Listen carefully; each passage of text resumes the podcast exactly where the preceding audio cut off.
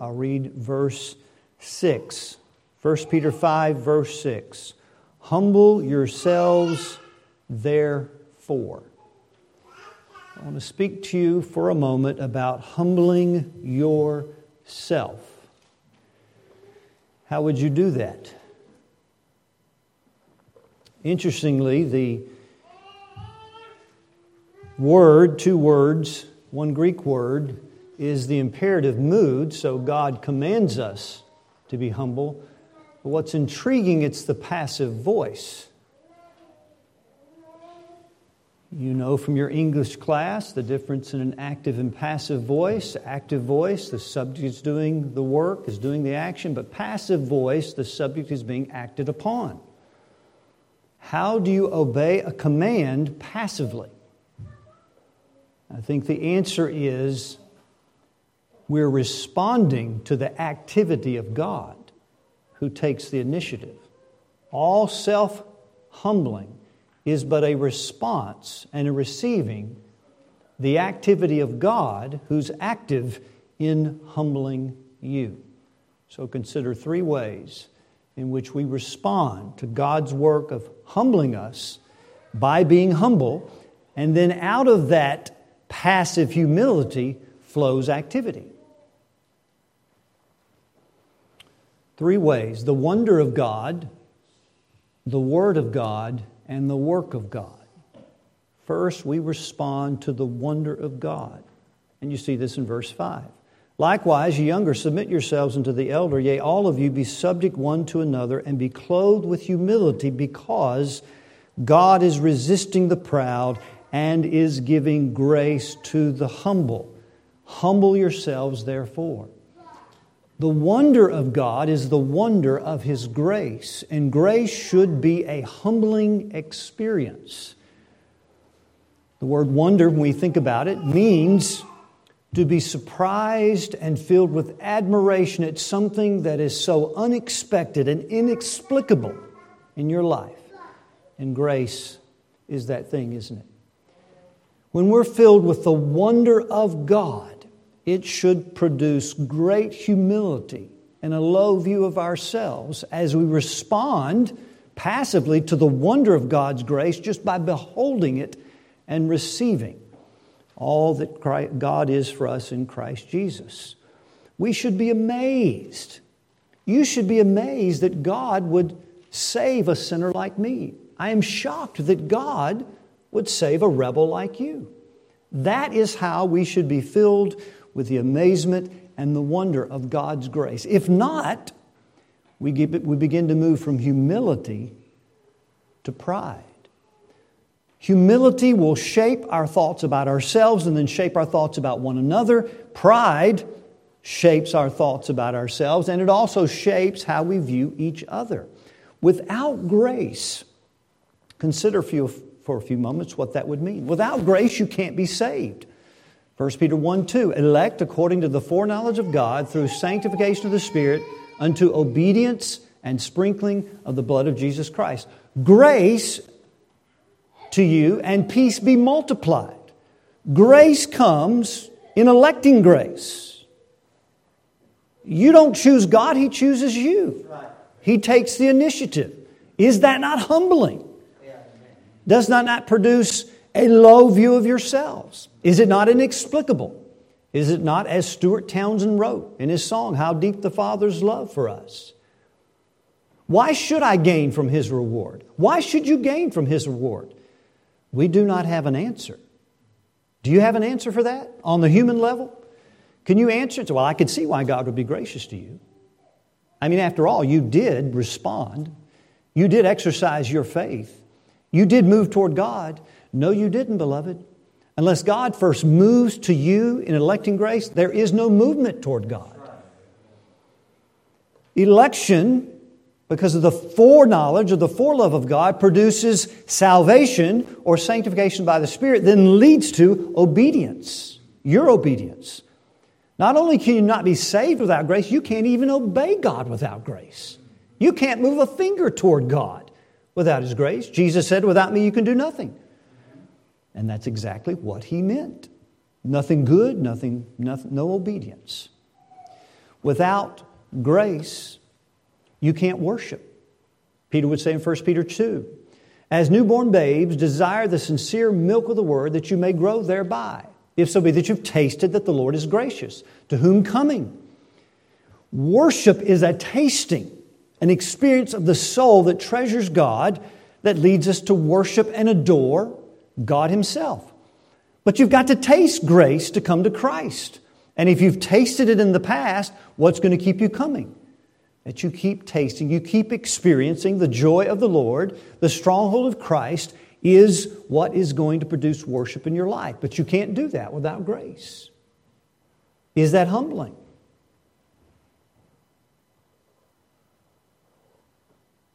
It should be. You can't serve God without grace. 1 Peter chapter 4. As every man hath received the gift, even so minister the same one to another as good stewards of the manifold grace of God. You can't serve spiritual gifts because you don't have them without grace. Manifold grace means God has bestowed the church with all kinds of gifts of grace. So, if you've been gifted with grace, and you have if you're a believer, so if you've been gifted with speaking, speak as of the oracles of God, draw your meaning from the text and give it to the people. If you minister, then serve in the ability that God is giving so that God in all things may be glorified in Christ Jesus. So without the ability that God is giving, which is grace, your spiritual gift doesn't get off the ground. You can't serve without the ability of grace, so we're to serve in that grace, in that ability, so God gets glory for the service because He's the initiator. He's the one working through you to produce it. Is that humbling? It should be. You don't do anything without grace except sin. You, you do that without grace. You can't reach glory without grace. 1 Peter chapter 5, verse 10. But the God of all grace, who hath called us unto his eternal glory. By what? Grace. He called you by his effectual grace, brought you into the kingdom. He'll sustain you by his grace, and grace will lead us safely home. The calling of grace ensures the end of grace, which is glory. You don't get there without grace. Is that humbling? It should be. And you don't stand without grace. Verse 12. This is the true grace of God, which means there's a false grace of God. This is true whereby wherein you stand. You have a standing, you have a position with God. Without it, you have no standing. You have no position. So, our first passive response is a humility that is filled with wonder at the grace of God. The wonder that God would come to you and save you. The wonder, the surprise, the unexpected good news that is inexplicable on the human level, but on the divine level, God tells us, doesn't He? He says, The reason, the reason I had grace on you is because I will have grace and be gracious to whomever I want to be gracious to. And I will be merciful to whomever I want to be merciful to. And that's it. That's humbling. It's nothing in you, it's nothing about you, it's nothing you do, it's nothing He foreknew that you would do. Because God can't foreknow something that you would do if you don't exist. That is humbling which is the point of the text. Humble yourselves, therefore, beholding, wondering, being filled with the amazement, because God's grace is truly amazing. Now, what happens if we move from humility to pride? We lose sight of God's grace. We're no longer filled with the wonder of His grace. We're no longer really amazed that much with grace. Because, in fact, in a culture we live in, we kind of expect it. We kind of expect God to be gracious to us. I mean, after all, we're Americans and, you know, we, we've got some part we play in it. We move from humility to pride. What happens? Well, instead of worship by grace, we begin to move away from worship. Instead of serving one another in humility, we move to self service. That's another way of saying pride. Pride is autonomy, which is self government. Means I'm, I'm going to do life I'm going to have me time. I've got all these things I've got to do. And what happens? The body of Christ, the service of God, the service in the kingdom. We flip the statement, the text, it says, Seek ye first the kingdom of God, and we make that second, and we put self government first. We become aloof to the service of God's people. Why? Because we're no longer amazed at God's grace. We're not filled with the wonder of it. And then slowly but surely, we move away from what God is saying in this book and we move toward self. Does that describe you this morning? Are you aloof to the people of God? Are you aloof to the service of God? Is this kind of an attachment add on? Or is the forefront of your heart and mind and life is seeking God's kingdom, God's righteousness first, priority? Well, it could be. You no longer are filled with the wonder and amazement that the only thing that separates you from an unbeliever is the grace of God. How good is God? Number two, the Word of God. Here, to humble yourselves mean we're responding to God's initiative to bring you the Word, to bring you the law that humbles you, to bring you the law that says you're not sufficient, you're bankrupt, you're a sinner, you're a rebel. So, a humble response to God's word rather than a proud response is passively just to come under the word of God and receive what it says. See, we're not doing anything yet. Now, activity will flow out of that. We're just receiving it. The word of God. And so we, we see this in verse 2 when Peter talks to the elders. He says, He is an elder also in verse 1. He's a witness of the sufferings of Christ and also a partaker of the glory that shall be revealed. Feed the flock of God which is among you, taking the oversight thereof. To feed is poimaino, which means shepherding, nourishing, to supply what is requisite for the soul's need. It means to rule, to govern in such a way that the elders are not being lord over God's heritage, but examples. There's no lordship here.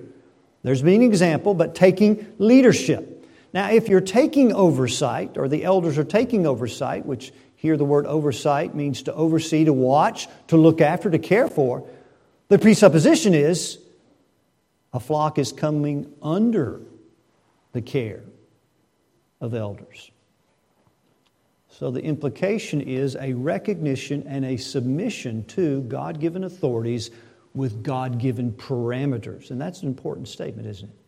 There are God given parameters to God given authority. But the implication, if elders are going to take the oversight, which it's one word in the Greek here, which means they are given oversight by the church because we believe in congregational church authority with pastoral leadership, not bishops that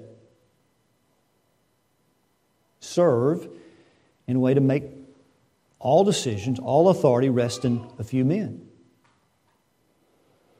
So, the only way that that works itself out is there's a flock for which the elders are among that have come under that leadership in submission. Now, the question is, why did we need oversight anyway? If you were to ask me, say, Brother Mike, what do you think about oversight? I, I, I think you're fine without it. I think I'm fine without it. I mean, wouldn't you conclude that? But God doesn't think we're fine without it, apparently. Now, the, the, the, first answer as to why we need oversight could simply be well, God says we do, but there's more to it than that. And here are a few reasons. One is that submission fosters humility and unity. Verse 5 Likewise, you younger, submit yourselves unto the elder, yea, all of you be subject one to another. So everybody has a role to play in submission one to another and be clothed with humility, right? Why should you be clothed with humility, which in this context, to be clothed with it, and here you don't want to be dressed immodestly, you want to be fully clothed with humility, is submission. If you say, What is humility in this text? It is being submissive to God given authority, to one another. And in fact, the book of 1 Peter uh, unpacks different roles where this submission takes place. Submit yourselves to every ordinance of man, 213. Submit yourself to your masters. in all fear, not only to the good and gentle, but to the froward. Employer to employee, we could, we could apply that today. Wives, submit yourselves to your husbands. Husbands, dwell with them according to knowledge, which is a kind of submission to Christ that works itself out in dwelling with your wife according to knowledge. And then in verse 5, the younger submit to the elder, and all of you be subject one to another. So, humility here is a recognition and a submission to God given authorities where those roles that God has placed up in the various ways. That, that's part of what 1 Peter is about. Now, what happens if you throw off the clothing of humility? Well, then God is resisting you.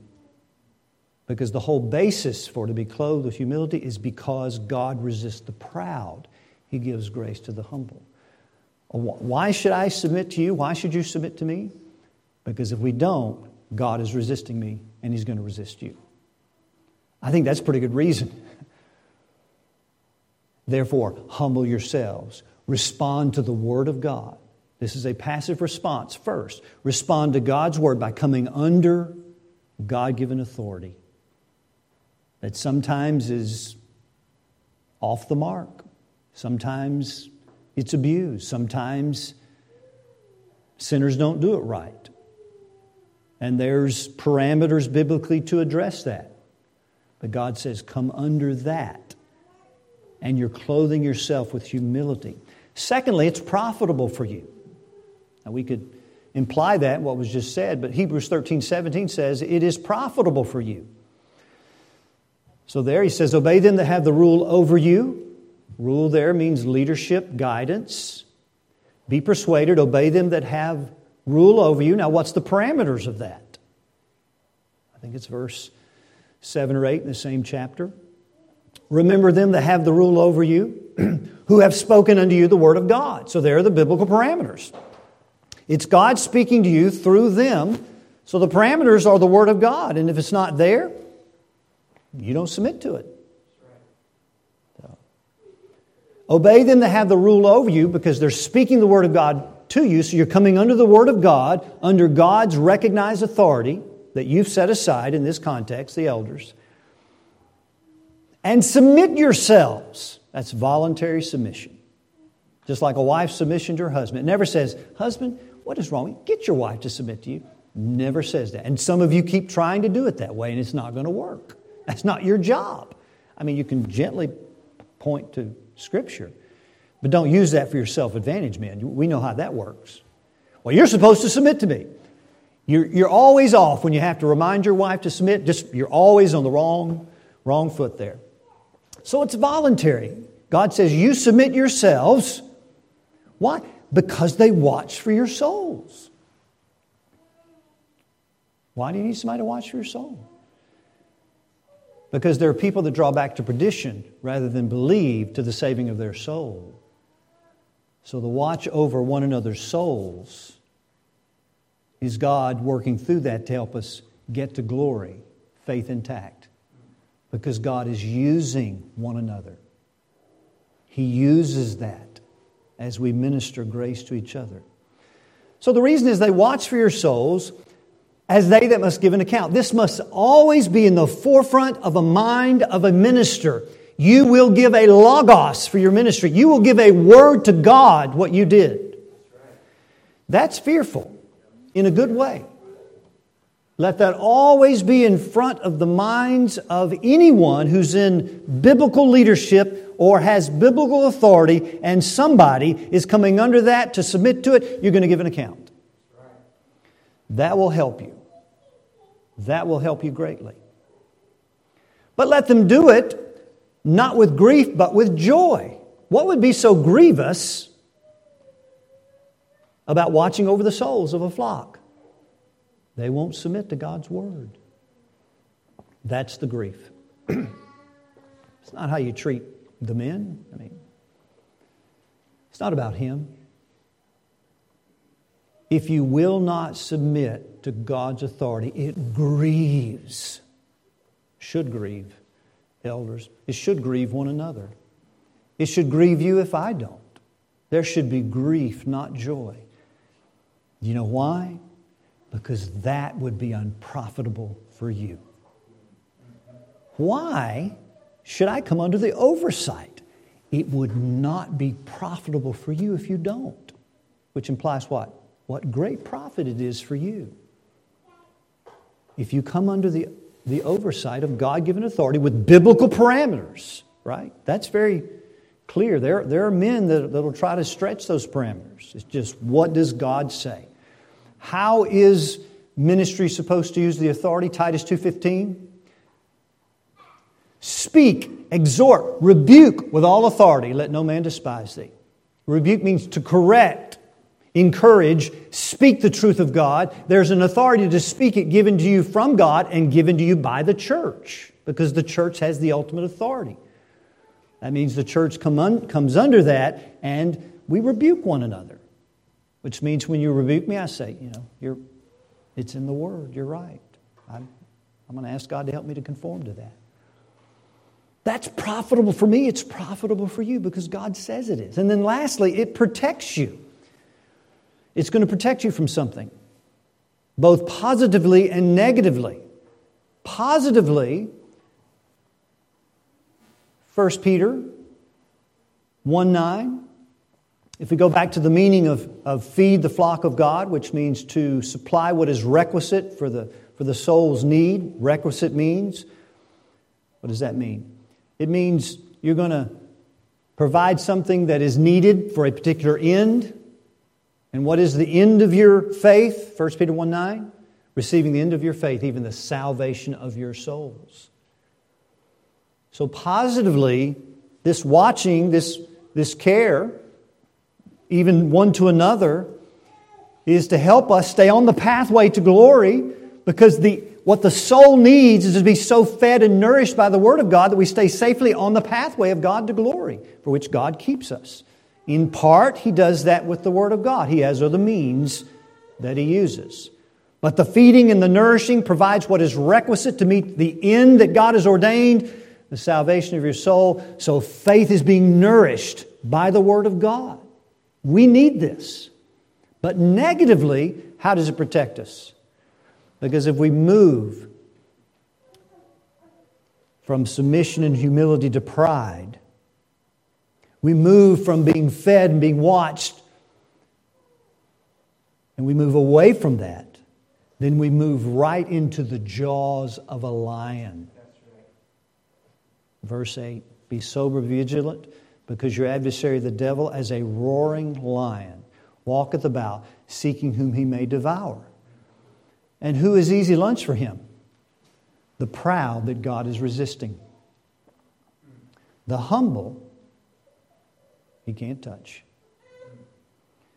Like the animal that strays from the herd and gets all alone is isolated. It really doesn't matter how big the animal is If you ever watched some of those documentaries?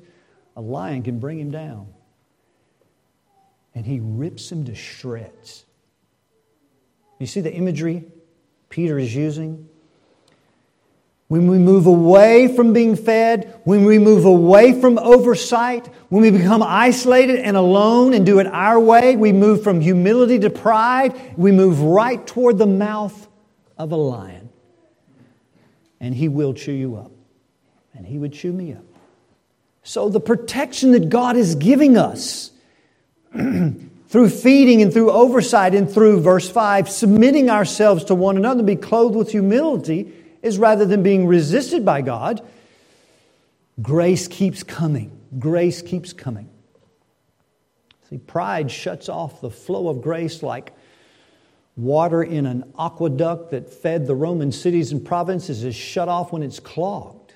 Pride clogs the aqueduct of God's grace flowing through humility and faith that we need so desperately. This is a blessing.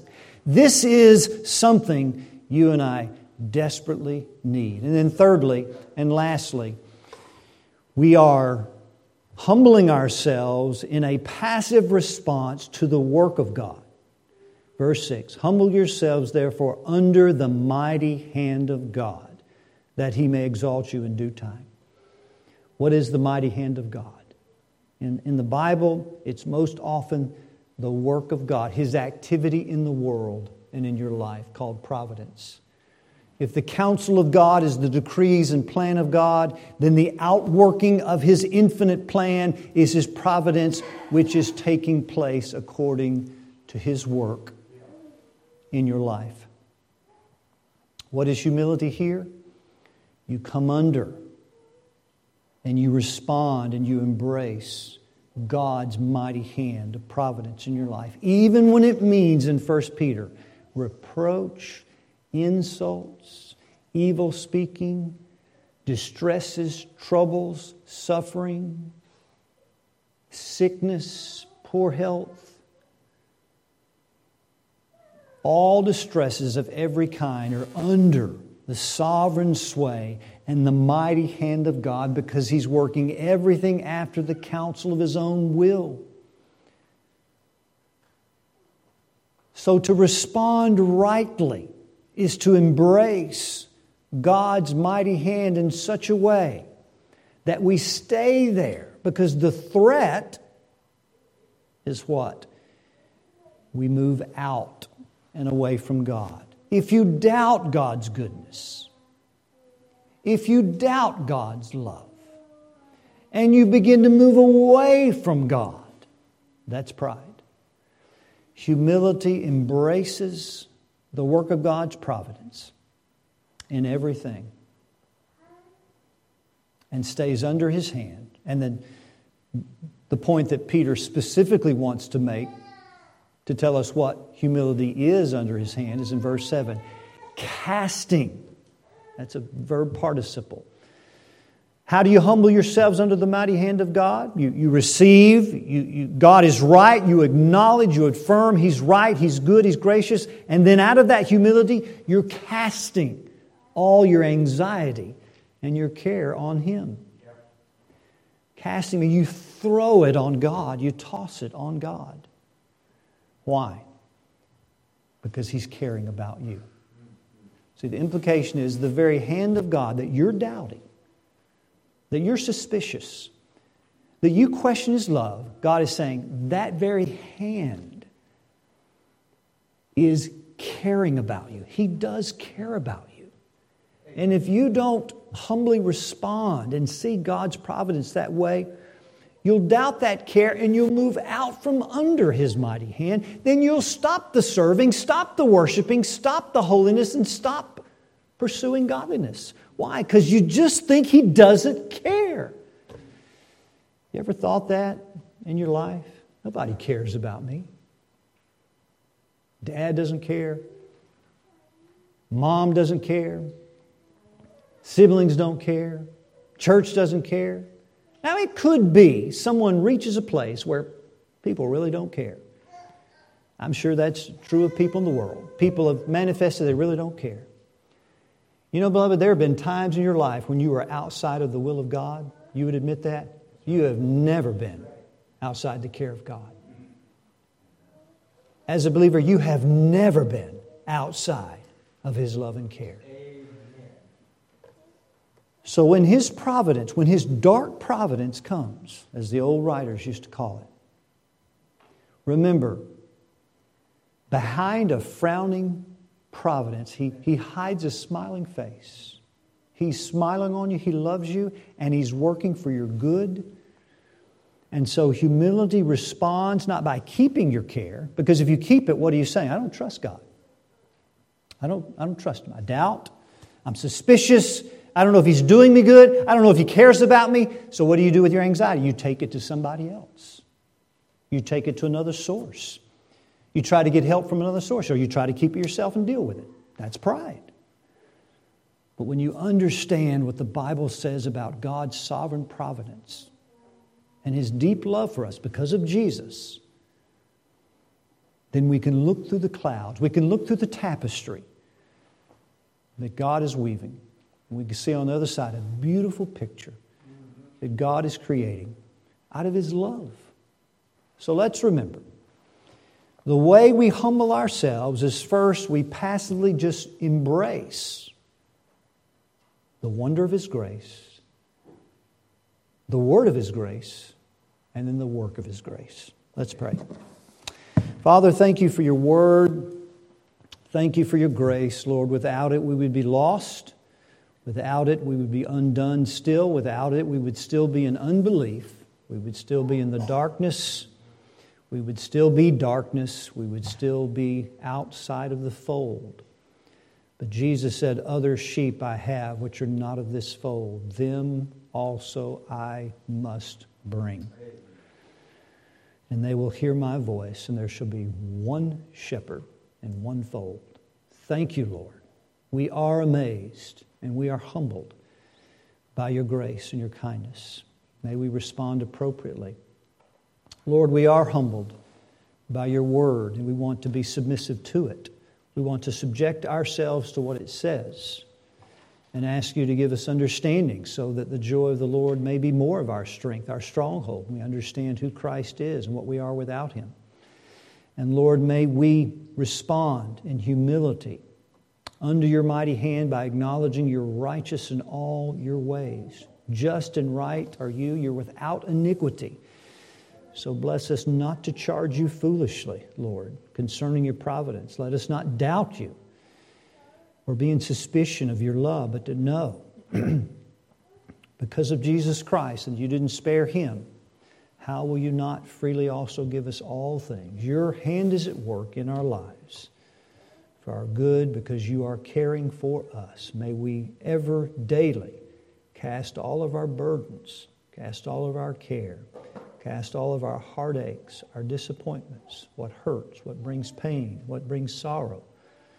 Cast it on the Lord Jesus Christ, who bore our sins on Calvary, surely can bore, can bear our anxieties. We ask you this in Jesus' name. Amen.